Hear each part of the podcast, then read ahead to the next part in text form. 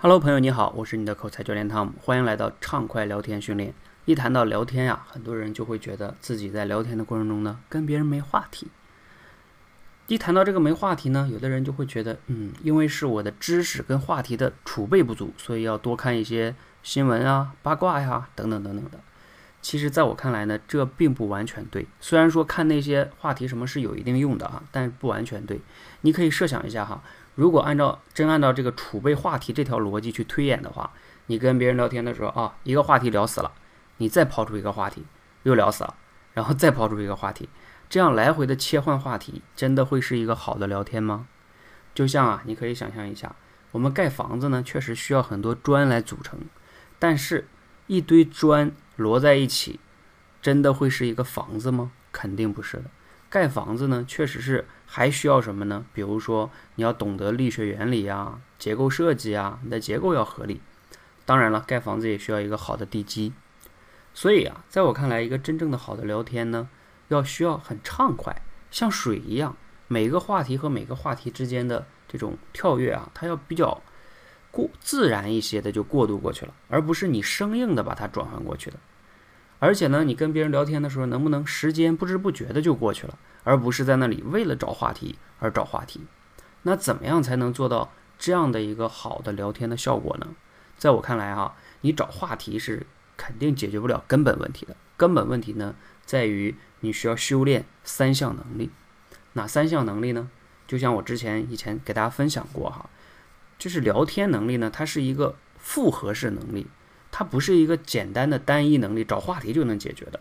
它是由复合能力组成的。哪哪三项能力组合了聊天能力呢？比如说，第一项能力就是倾听能力，第二项能力呢叫提问的能力，第三项能力呢叫给予回应的能力。好，我一一呢简单来说一下哈。这个倾听能力呢，简单来说就是你在跟别人沟通的过程中是一个互动的过程，你需要能听得懂对方到底在说什么，以及呢你要听得准。听得准的意思啊，就是要抓到别人说话背后的逻辑和重点啊。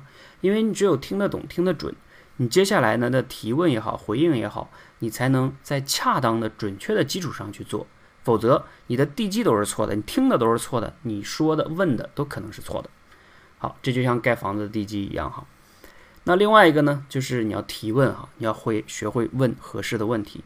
而提问能力呢，也是能把不同的话题之间串联起来的一个非常非常重要的能力，让你们的聊天呢可以很自然的进行下去。这个有点像啊房子就是之间的那个结构一样，能把不同的砖头很好的连接起来，它不至于塌掉哈。好，那还有一个呢，就是回应的能力哈，因为你在聊天的过程中，肯定你不能一直当一个倾听者嘛，就永远嗯啊嗯啊，那人家也不想再跟你聊了。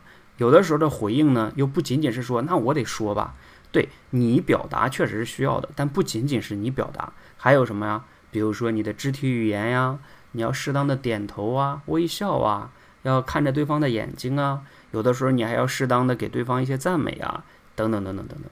好，所以呢，这三项能力综合的运用，你当熟练的掌握之后啊，才能体现出你的聊天能力呢会越来越好。当然了，你有一定的知识量啊，包括话题的这种平时的关注啊，也是需要的哈。